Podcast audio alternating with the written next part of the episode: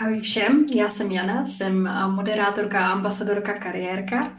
Tohle je vlastně druhý díl podcastu, kdy vyspovídám aktivní studenty. Tak dneska tady mám Kristýnu Šusovou, která je mimo jiné koordinátorkou projektu Yoda Mentoringship. Já tě tady vítám, ahoj Kristý. Ahoj Jana, moc díky za pozvání. No, potěšení určitě na naší straně. Já teda většinou u aktivních studentů začínám s tím, jak jsi se stala vůbec aktivní studentkou, kdy to přišlo, co byl tvůj první impuls?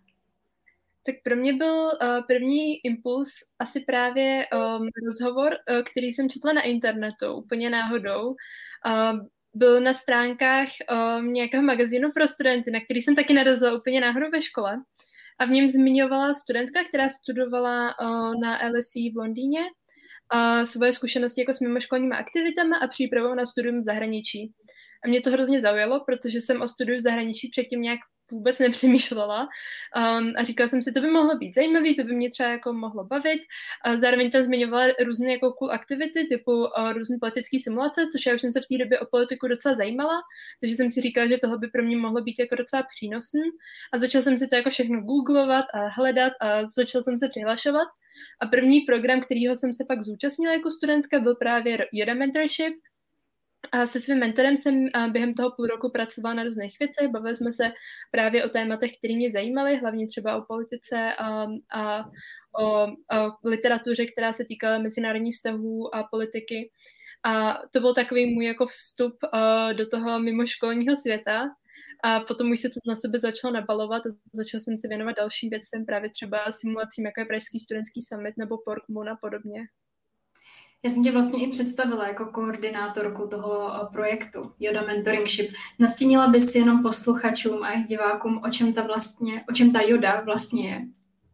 Tak Yoda Mentorship je program pro středoškoláky, Konkrétně jde o to, že um, středoškoláci, kteří se nám zhruba v srpnu nebo v září uh, přihlásí do programu, um, dostanou přiděleného svého mentora, se kterým mohou uh, sdílet strasti a slasti studentského života a uh, bavit se s ním, s ním o tématech, které je zajímají. Můžou spolu taky pracovat na projektu, který eh, toho studenta naplňuje. Můžou spolu psát eseje na témata, která zadáváme a věnovat se prostě různým věcem, který, eh, které je zajímají, ale mají k tomu toho staršího kamaráda nebo kamarádku, ehm, kteří jim můžou pomáhat, můžou jim radit. Eh, jsou to většinou právě lidi, kteří šli vlastně jako stejnou cestou do určité míry, už jsou trochu dál, že můžou poskytnout docela cenou perspektivu na to, co ty studenty třeba může čekat, na problémy, které můžou čekat, ale i třeba na věci, co by mohli udělat, aby těm problémům předešly a podobně. Takže v tomhle si myslím, že je mentoring velmi, velmi přínosný a doporučuji všem školákům, aby se přidali.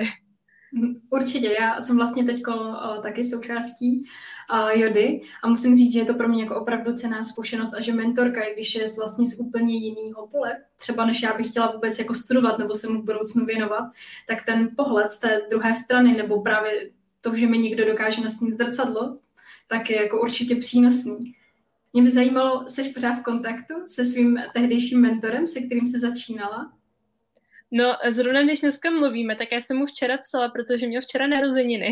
Takže v kontaktu s Manning to úplně jako extrémně pravidelný kontakt, ale jednou za si napíšeme, abychom tak jako věděli, co ten druhý dělá, kam se posouvá a podobně. Můj mentor teď ukončuje MBA studia v Chicagu a chystá se na novou práci v New Yorku, a, takže jsem hrozně ráda, že jsme spolu zůstali nějak v kontaktu a pořád mě jako hrozně inspiruje a ráda sleduju, kam se posouvá, co všechno zajímavého ještě dělá.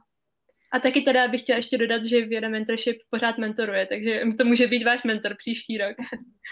Úplně skvělý a mentoři, který tam jsou, když jsem se na ně koukala, tak opravdu jako kapacity. Musím říct, že člověku podle mě dokážou pomoct a nasměrovat přesně tam, kde ten člověk chce být. Často se tam podle mě i s těma oborama hezky sednou a dokážu jim, dokážu jim dát právě ten nahled, nad, no, nadhled toho staršího, ale zároveň ještě ne tak moc. Jako není to rodič, ale je to opravdu ten starší kamarád.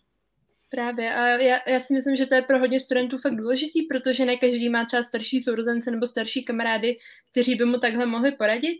A od toho máme ty mentory, kteří, uh, kteří tohle poskytnout dokážou. Zároveň jsou to lidi, kteří to dělají dobrovolně, rádi ve svém volném čase.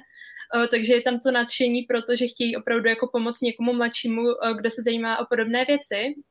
A taky a taky jsou teda jakoby z různých oborů, takže mají jako velký přehled a toho studenta si vybírají oni sami a my, my my to tak jako nějak koordinujeme, ale ten první impuls, jako chtěl bych být s tímhle studentem, jde od nich.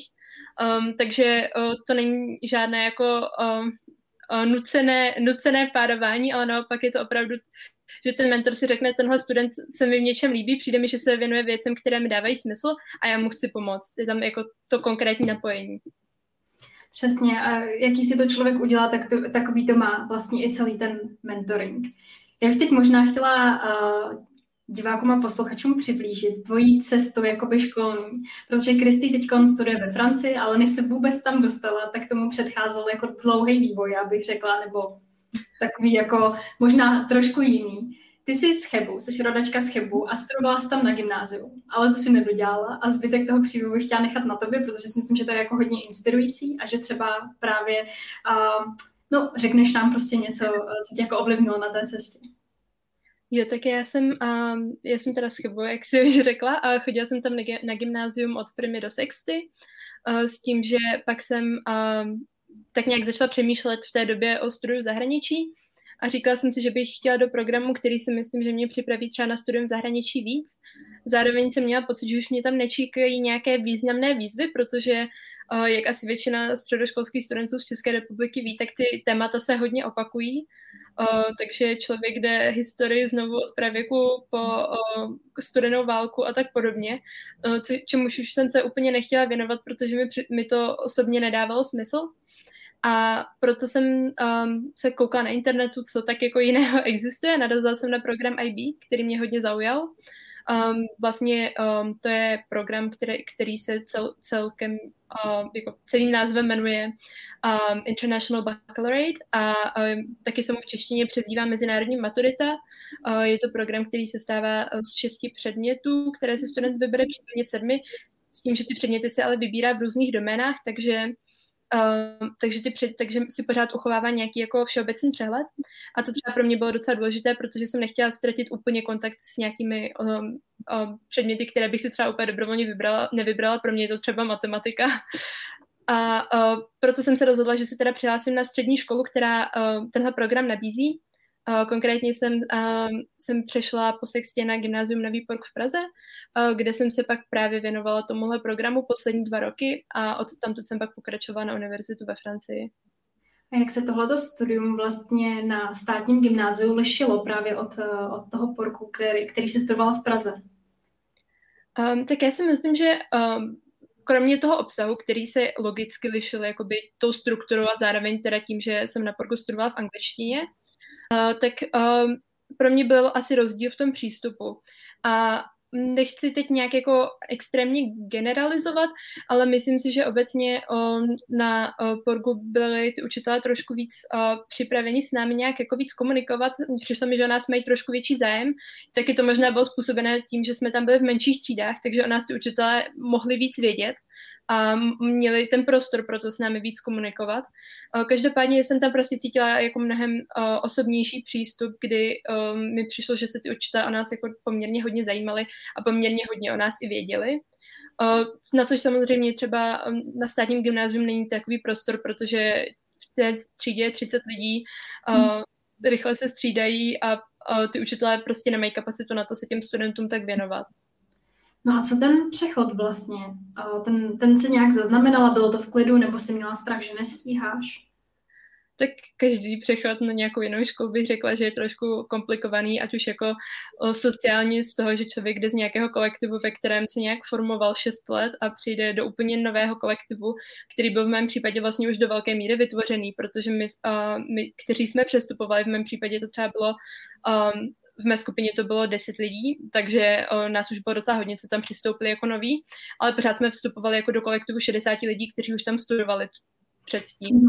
Uh, takže, uh, takže vstup do takového nového kolektivu byl samozřejmě pro mě jako trošku výzva. Uh, zároveň uh, samozřejmě přechod z češtiny do angličtiny byl taky docela náročný v některých předmětech, hlavně uh, tím, že uh, jsem najednou studovala třeba matematiku nebo biologii v angličtině, tak jsem se musela hodně rychle rozšířit slovní zásobu, abych pochopila, jak uh, se vůbec v matematice třeba popisují některé věci, co jsem pomalu neznala ani v češtině, na tož v angličtině.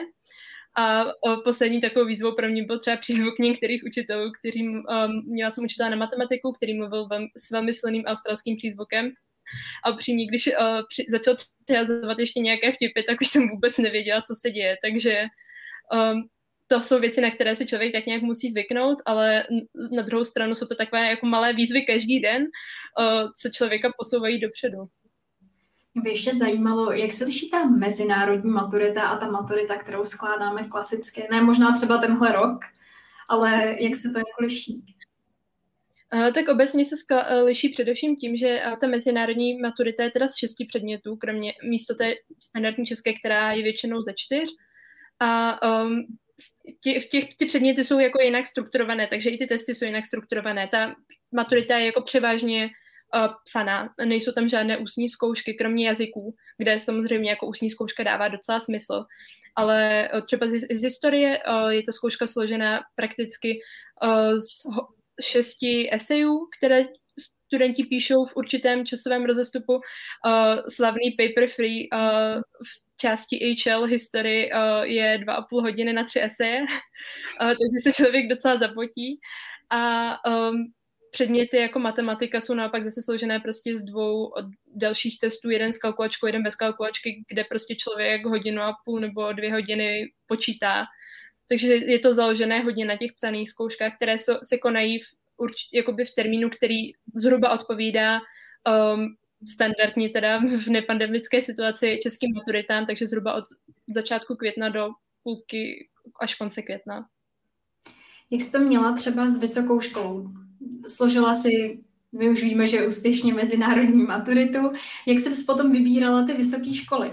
Bylo to třeba jednodušší potom na základě i toho, že jsi studovala tu soukromou školu? Připravili tě třeba líp? Um, já jsem na tu soukromou školu ušla eh, s docela jasnou představou o tom, co chci dělat. Eh, trošku jsem se od toho možná odvinula potom v průběhu studia, protože jsem původně myslela, že půjdu trošku víc ekonomickým směrem, než jsem ve skutečnosti šla. Um, ale jako měla jsem už poměrně konkrétní představu, takže v tom mě nebylo možné moc ovlivnit. Každopádně jsme měli třeba kariérního poradce, se kterým jsme to mohli konzultovat. Um, já jsem obecně už jako předem teda věděla, že mě zajímají hlavně mezinárodní vztahy a politologie a podle toho jsem si taky podávala přihlášky, s tím, že ale všem studentům, kteří se jako na nějaký výběr studia třeba chystají, určitě doporučuji hlavně se podívat na to, jak uh, jsou ty obory sestavené, co se třeba předmětu týče protože ono si přečíst takový, takovou jako krátkou anotaci na webu té uh, školy, že na politologii uh, budete mít uh, spoustu zajímavých přednášek a uh, skvělé profesory, to je sice fajn, ale je taky dobrý vědět, uh, jaký předměty vás opravdu čekají, protože vás pak jako nezaskočí třeba, že tam je nějaká ekonomie nebo uh, ně, ně, ně, jsou tam třeba nějaké podmínky pro uh, znalost cizích jazyků a tak dále. Takže to je určitě dobré si projít a zvážit ty u každého toho předmětu, jestli je to něco, co mě baví, nebo něco, co mě zajímá, anebo ne. Samozřejmě jako nikdy asi nebude obor, kde vás zajímá úplně jako stoprocentně všechno, ale je dobré se na tohle podívat, protože občas jsou ty obory tak jako zajímavě nastrukturované a třeba každá vysoká škola to má i jinak, takže studovat politologii na jedné škole bude úplně jiné než na jiné. Takže to určitě doporučuji a to jsem třeba dělala, když jsem si já vybírala vysoké školy. Zároveň je podle mě dobré přemýšlet o tom prostředí, takže jsem hodně přemýšlela o tom, kde bych chtěla studovat, jak, jaké prostředí mě vyhovuje, jestli mám třeba radši větší města nebo menší města. Já jsem se třeba osobně nehlásila do Londýna, protože jsem si právě říkala, že na mě už je to město asi až možná moc velké a že by pro mě bylo náročné se tam nějak socializovat a seznamovat a podobně a že preferuju města velikosti Praha, případně menší. Ale to samozřejmě záleží na jako každého uvážení. Ale je dobré si možná předtím, než si člověk řekne, budu studovat přesně tenhle obor, prostě projít no, obecně nějaká svoje jako životní očekávání, protože přece jenom studuje bakaláře třeba 3-4 roky, tak je pak hrozná škoda studovat buď něco, co ho člověka nebaví, anebo na místě, kde není spokojený. No to každopádně, s tím souhlasím. Já jsem to tehdy, no takhle, já jsem to otázku trochu zamluvila, ale mě ještě zajímalo, jestli se třeba cítila jakoby lépe připravená a možná bych to teďko mohla jakoby Možná to můžeš teď reflektovat zpětně, když už na té univerzitě seš, jestli ti pomohlo právě ten přechod na ten PORK a ta mezinárodní maturita. Já si myslím, že mi to pomohlo v tom, že jsem za A nebyla z toho přechodu tolik nervózní, protože to jsem věděla, že jsem se na to připravovala, že um, jako něco, něco vím, vím, jak se píše esej třeba, což je pro studium zahraničí, zvlášť teda u společenských věd poměrně důležité a takové ty základy. Takže jsem cítila, jako, že už nějaký, nějaké základy mám a že jako třeba první den nebude úpln, úplná katastrofa. A potom myslím, že jako zpětně mi právě pomohlo to, kromě tady těch jako znalostí, které jsem už třeba trochu měla, to, že jsem věděla, že uh, všechny uh, ty výzvy vždycky nějak jako zvládnu, že jako už v prvním měsíci na Porgu přišlo spousta úkolů, které mi byly zadány a já jsem si říkala, a tohle prostě já nevím, jak to udělat. Vůbec jsem nic takového v životě nedělala to prostě jako ne, nezvládnu a tudíž to jako všechno skončí a prostě se vrátím na státní gymnázium a vzdám to a už prostě nebudu pokračovat. Ale pak, ale pak jsem to prostě nějak překonala a dokonce jsem třeba občas slyšela, že to ani nebylo tak hrozný. Uh, takže tenhle ten mindset mi pak pomohl hodně v tom překonávat různé výzvy, které přicházely a, a odcházely zároveň pak i na té univerzitě. A to myslím, že mi hodně pomohlo, kromě těch jako faktických znalostí. Zároveň mi teda taky pomohlo to, a to myslím spíš takové jako psychické stránce, že jsem měla kamarády, kteří šli taky na univerzity do zahraničí a dost často řešili třeba podobné problémy nebo měli podobná dilemata a, a občas taky třeba prostě trpěli tím, že se jim stýská po domově nebo o, tím, že o, v té zemi se třeba mluví ještě nějakým jiným cizím jazykem než angličtinou a tudíž je těžké si tam zařídit bankovní účet a tak podobně. A bylo hrozně super mít to s kým probírat. No to je vlastně i jakoby tvůj případ, protože ty studuješ ve Francii, ale jazykem vlastně té univerzity nebo toho oboru konkrétně, co ty studuješ angličtina. Já vám na teďko prozradím, že mluví podle mě to je víc než pěti, viď? Je to angličtina, němčina, francouzština, čeština, ruština, základy arabština. Předpokládám, že do budoucna se z tebe stane polyglotka a bude těch jazyků ještě víc. Mě možná zajímalo, kdy jsi k tomuhle vztahu, k takovému kladnému vztahu k jazykům přišla a jestli máš třeba nějaké jako typy na to, jak se ty jazyky učit. Mm-hmm. Um, tak mě cizí jazyky vždycky zajímaly hlavně jako nějaký prostředek toho, jak komunikovat s lidmi v cizím prostředí. Uh, já teda musím říct, že uh, mě, mě jako hrozně štve, když jsem něčím limitovaná, jako třeba tím, že se právě nikdy nedomluvím a nemůžu s těmi lidmi komunikovat a nemůžu jim říct, co třeba potřebuji nebo na co se je ptám a tak podobně. Uh, takže to mě vždycky asi hodně motivovalo k tomu, že jsem věděla, že se chci cizí jazyky učit a že se v nich chci nějak posouvat a zlepšovat s tím, že jako ne, ne, rozhodně nechci tvrdit, že všemi těmi jazyky mluvím dobře. Uh, já se snažím, ale rozhodně si nemyslím, že bych byla uh, úplně uh, plynulá ve všech. A z ruštiny teda umím taky spíš jako takové základy, než bych se nějak dokázala domluvit ale uh, hodně mě motivuje teď i to, že bych, vím, že bych se chtěla věnovat diplomaci a, a to je přece jenom obor, kde se jazyky docela dobře uplatňují.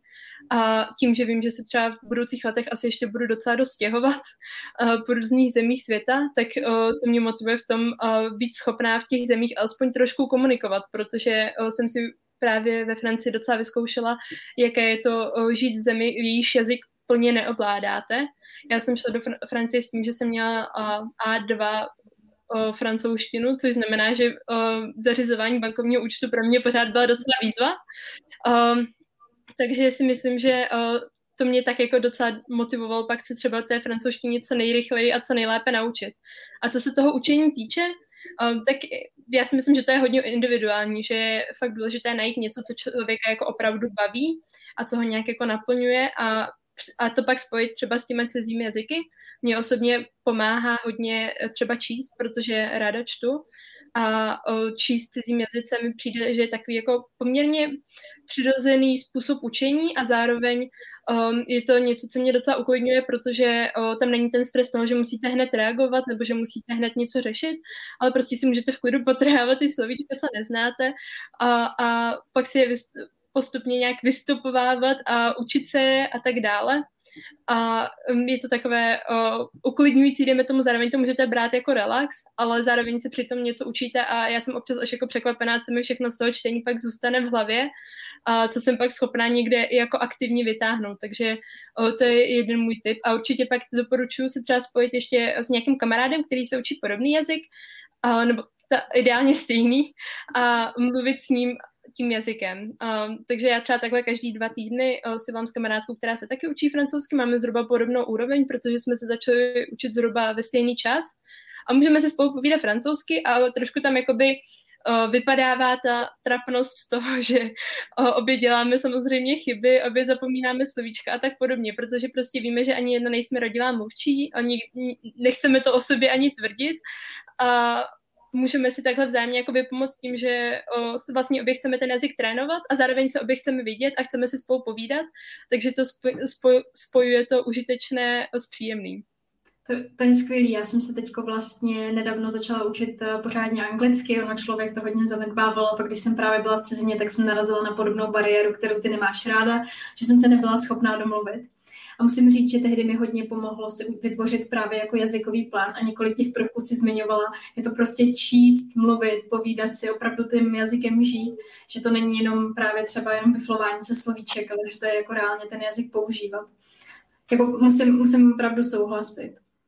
Kristý má za sebou taky spoustu stáží jako myslím si, že opravdu je jich jako plno, tak máš třeba nějaký tip, kde ty stáže hledat?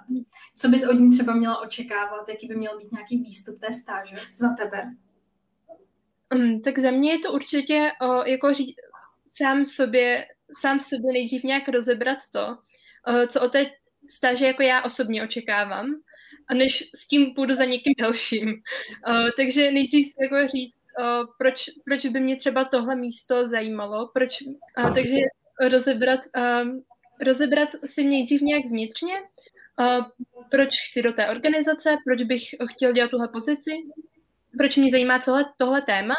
A jako třeba můj takový osobní typ jako, um, jako control freaka je uh, zamyslet se i jako proč mě to zajímá třeba jako v nějaké dlouhodobější perspektivě. Jestli to je třeba téma, kterému bych se chtěl nějak v budoucnu věnovat, nebo jestli je to jenom něco tak, jako, že bych si to chtěl vyzkoušet. A jako oba ty přístupy jsou naprosto legitimní samozřejmě.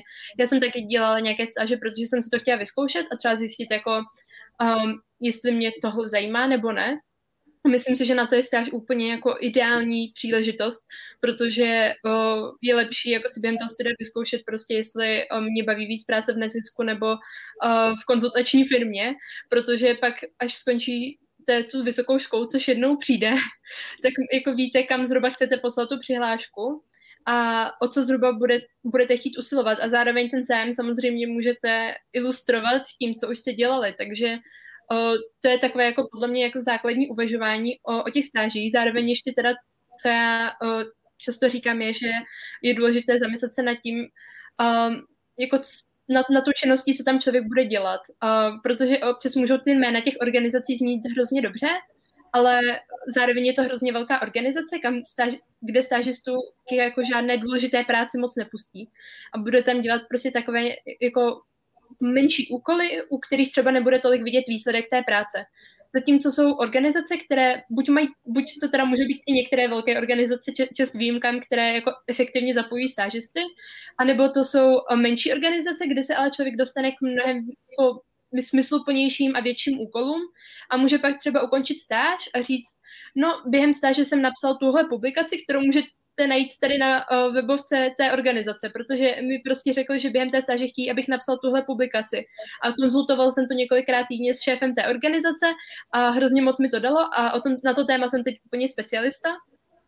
A máte ten jasný výsledek té práce, což je hrozně přínosné nejenom jako pro vás jako člověka, který se o tom tématu hodně dozvěděl a mohl jako si tam při té práci rozvinout spoustu dovedností, ale zároveň je to samozřejmě nějaký třeba jako hmatatelný výstup, což se počítá i do budoucna. A ohledně toho hledání těch stáží, tak je určitě dobré koukat se tak nějak jako pravidelně na stránky těch organizací, které vás zajímají, což už tak asi jako zhruba si každý dopředu nějak vytipuje.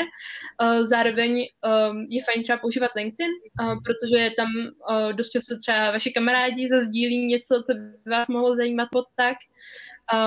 A taky dost často třeba univerzity mají na stránkách vypsaná různá výběrová řízení, protože jim je firmy posílají, protože hledají uh, absolventy té univerzity. A nebo třeba v Česku existuje taky stránka Mladí Info, která dost často um, tyhle příležitosti přesdílí. Uh, takže to jsou takové jako zdroje, které můžete používat, ale zároveň ještě bych jako poslední bod chtěla doporučit využít možnost toho, že to těm lidem taky můžete sami napsat. A, a oni vám dost často jako odpoví. A můžou vám třeba to stáž nabídnout, protože ne vždycky ty organizace vypisují výběrová řízení. A i když třeba mají nějaké uplatnění pro stážistu, takže je dobré se jim ozvat a, tře- a když jim ukážete svůj zájem a ukážete, že um, je pro vás práce v jejich organizaci důležitá, tak třeba se vám ozvou a třeba vám prostě to stáž nabídnou, i když nebyla nikde vypsána.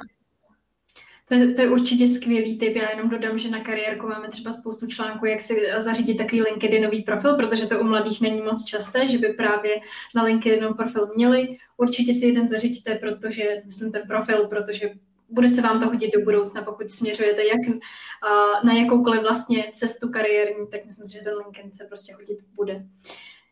Já bych možná chtěla to ukončit něčím, co na tobě jako extrémně obdivuju, a to, že ty jsi vlastně delegátka, mladá delegátka za Českou republiku teď do OSN.